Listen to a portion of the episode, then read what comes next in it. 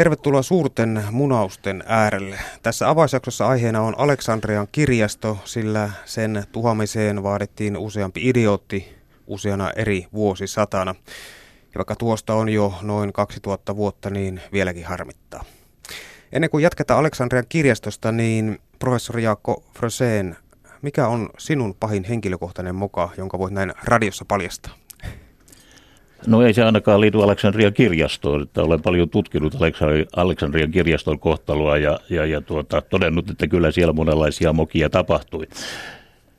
Jos ei omista mokista puhuta, niin voidaan niin tästä kirjaston yleisestä mukasta sen verran ottaa tässä asiaa esiin, että, että itse asiassa se, että kirjat kaikki kerätään yhteen paikkaan, niin se on se ensimmäinen moka, mikä kirjastojen kohdalla yleensä tehdään. Sillä silloin kun tapahtuu luonnonkatastrofi tai syttyy tulipalo tai muut, niin kaikki menee kerralla.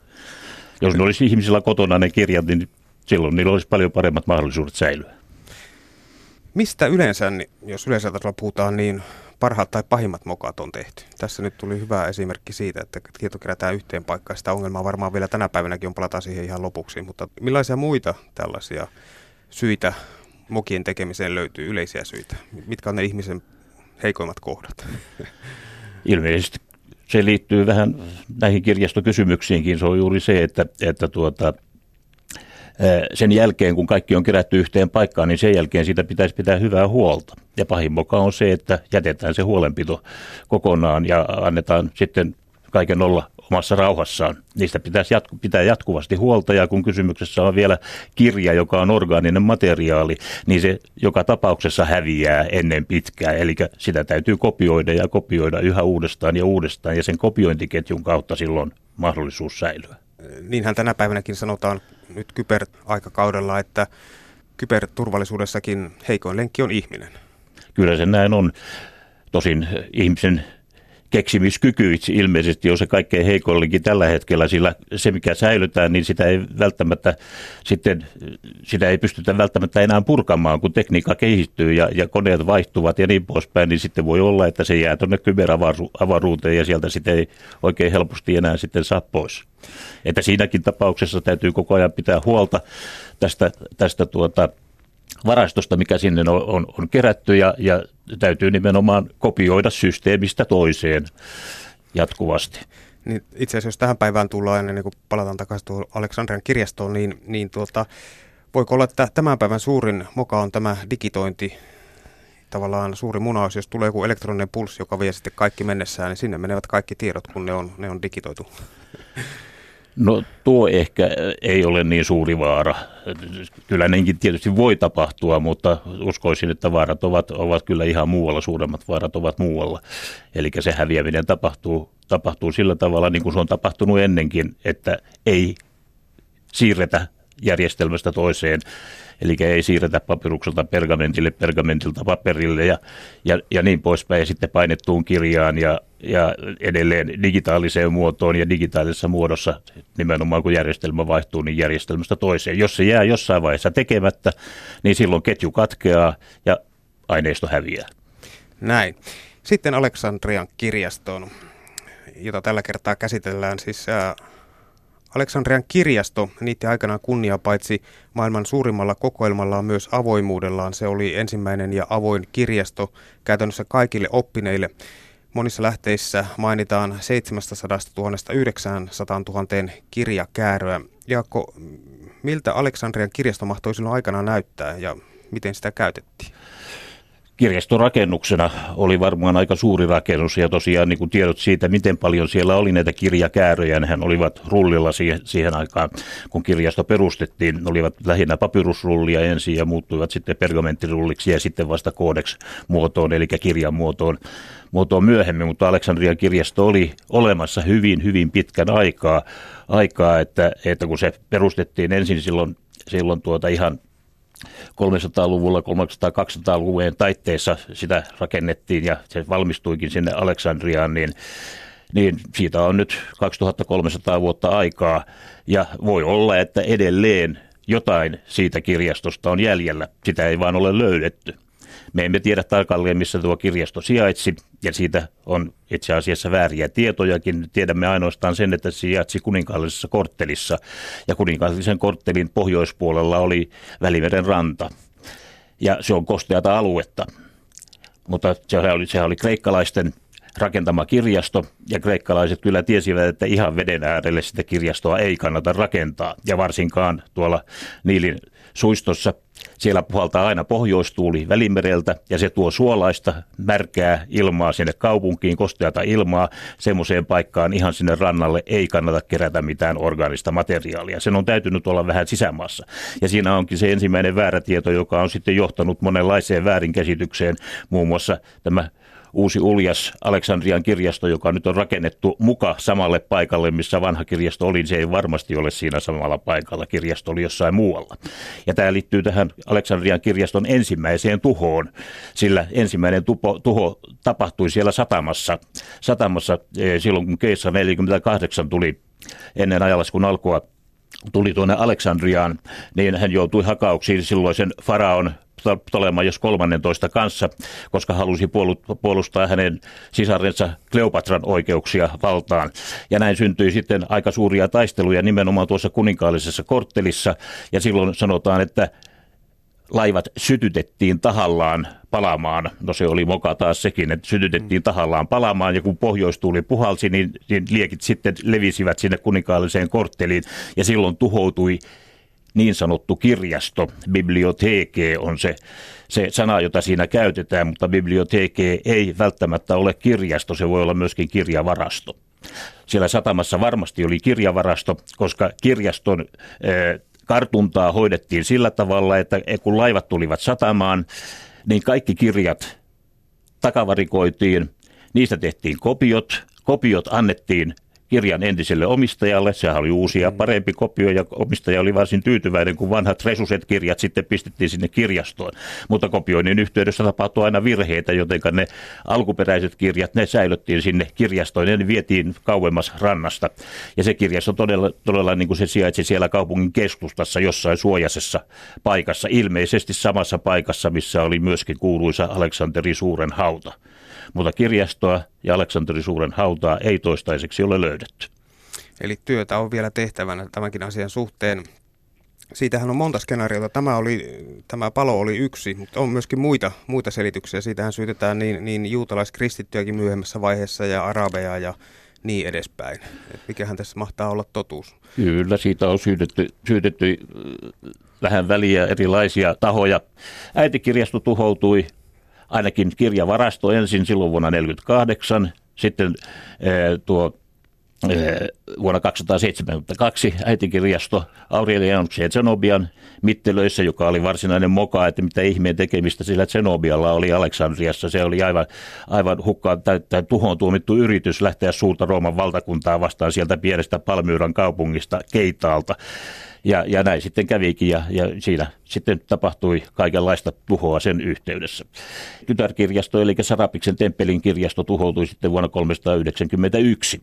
Huhuja on monenlaisia ja osa materiaalista ja pergamenteista on varmaankin niin kuin pystytty kuitenkin pitämään jollain tapaa tallessa ja osa on sitten kadoksissa ja osa on tuhoutunut. Tämä Ky- oli totuus. Kysymys on juuri siitä, että, että niin kauan kun kopioitiin näitä vanhoja kirjoja, niillä oli mahdollisuus sitten säilyä.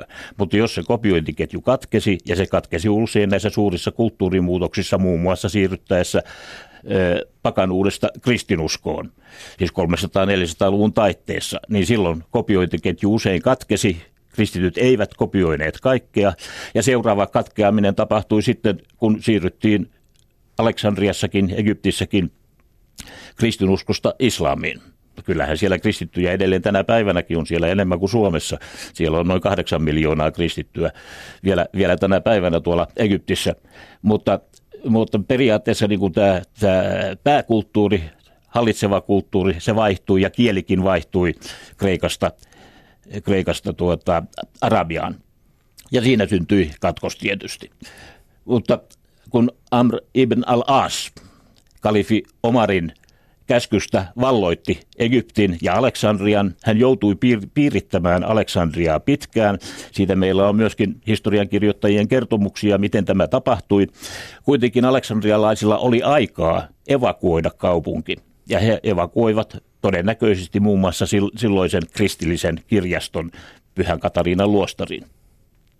Jotenka kun Amr ibn al-As sitten valtasi Aleksandrian ja hän löysi sieltä kirjaston ja hän kirjoitti kalifille viestin, että nyt täällä on, täältä on, täältä on löytynyt tämmöinen valtava kirjasto, mitä sille pitäisi tehdä. Niin kalifi Umar tämän legendan mukaan vastasi, jos niissä kirjoissa on jotain muuta kuin Koranissa, niitä ei tarvita, ne on tuhottava. Jos niissä on samaa kuin Koranissa, niitä ei tarvita, koska meillä on Korani, ne on tuhottava. Ja näin tuhottiin valtava määrä kirjoja tämän legendan mukaan näillä kirjakääröillä ja, ja, ja koodekseilla, niillä lämmitettiin Aleksandrian lukuisia kylpylöitä hyvinkin pitkään tämän kertomuksen mukaan. Ja näin, näin sitten tuhoutui tuo Aleksandrian viimeinen, viimeinen kristillinen kirjasto. Mutta tämä lienee legendaa.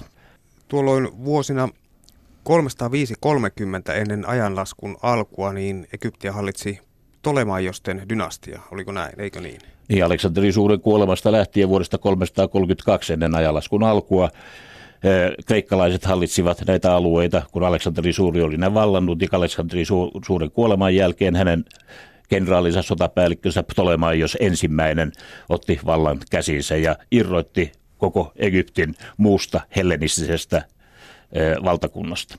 Tässä on useampi Ptolemaiosten sukupolvi teki tätä Aleksandrian kirjastoa ja, ja se oli tavallaan he, heidän dynastian luomus. Ja tämä oli myöskin tavallaan viimeinen hallitsijasuku, joka oli niin kuin kuuluisa oppineisuudestaan tuohon aikaan, niin jos he olivat oppineita, niin miksi he olivat viimeinen hallitsijasuku?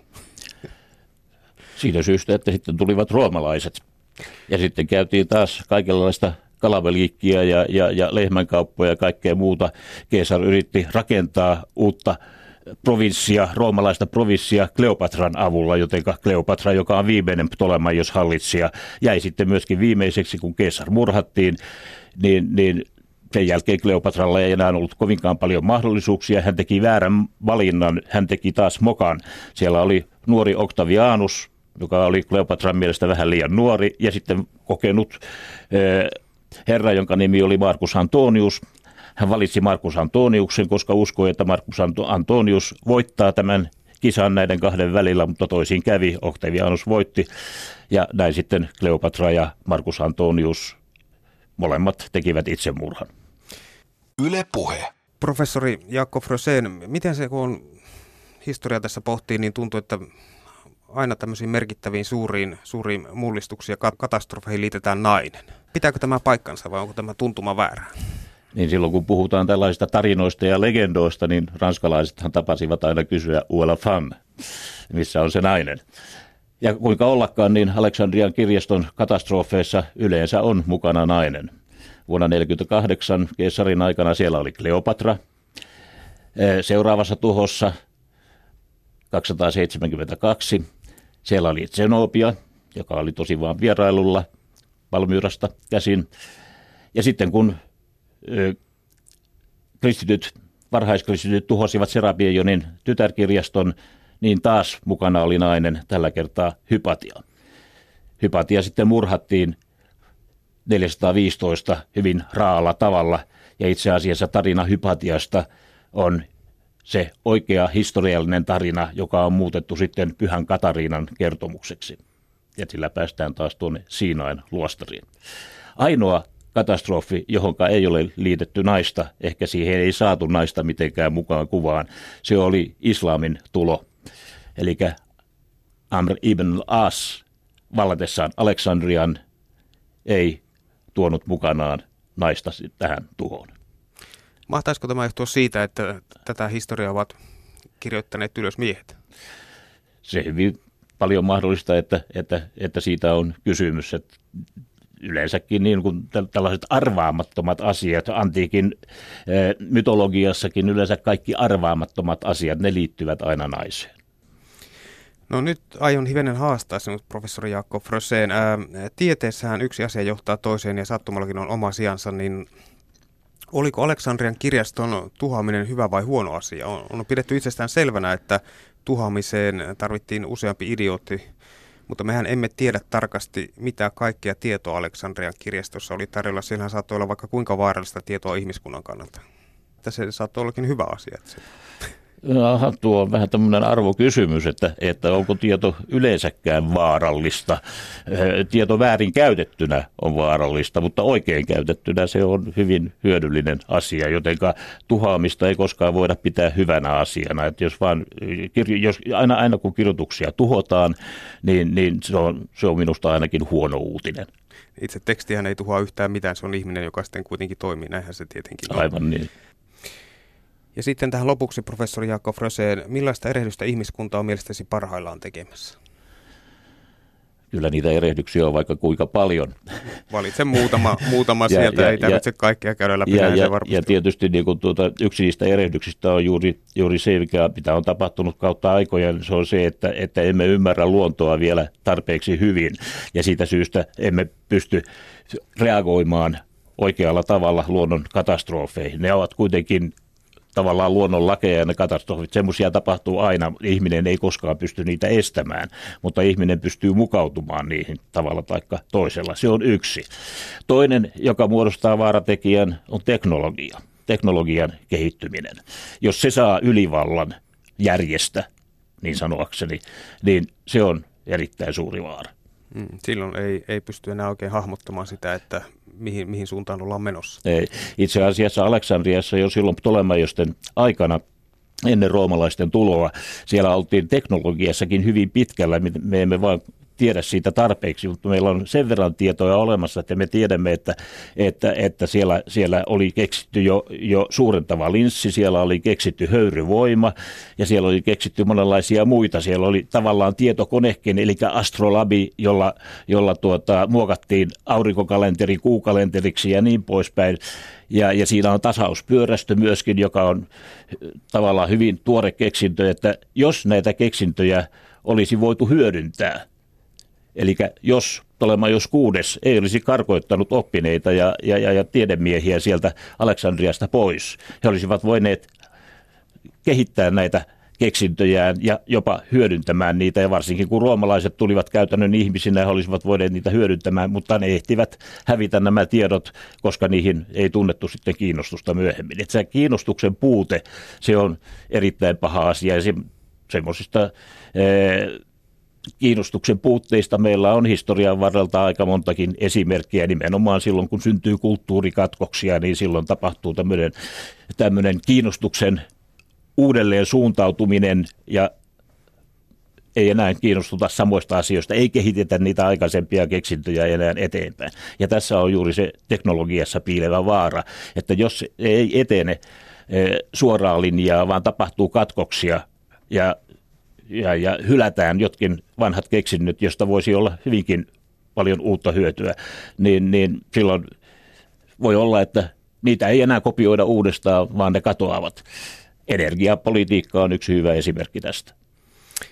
Mitä sillä tarkoitan? Tarkoitan sitä, että, että, että kun on siirrytty atomienergiaan, se on, se on tavallaan saanut vallan ylitse muiden energiamuotojen muun muassa luonnonläheisten, luonnonmukaisten energiamuotojen ja nyt ollaan palaamassa takaisin siihen aikaisempaan. Jos se kehitys olisi ollut yksisuuntaista aikanaan eikä olisi siirrytty atomienergiaan välillä, niin me olisimme ihan toisenlaisessa tilanteessa. No, joka tapauksessa Aleksandrian mahtavan kirjaston loppu on siis tuntematon. Todennäköistä kuitenkin on, että niin suuren kirjaston hävittäminen vaati vuosisataisia korvaamattoman typeriä ponnistuksia useilta eri idiooteilta.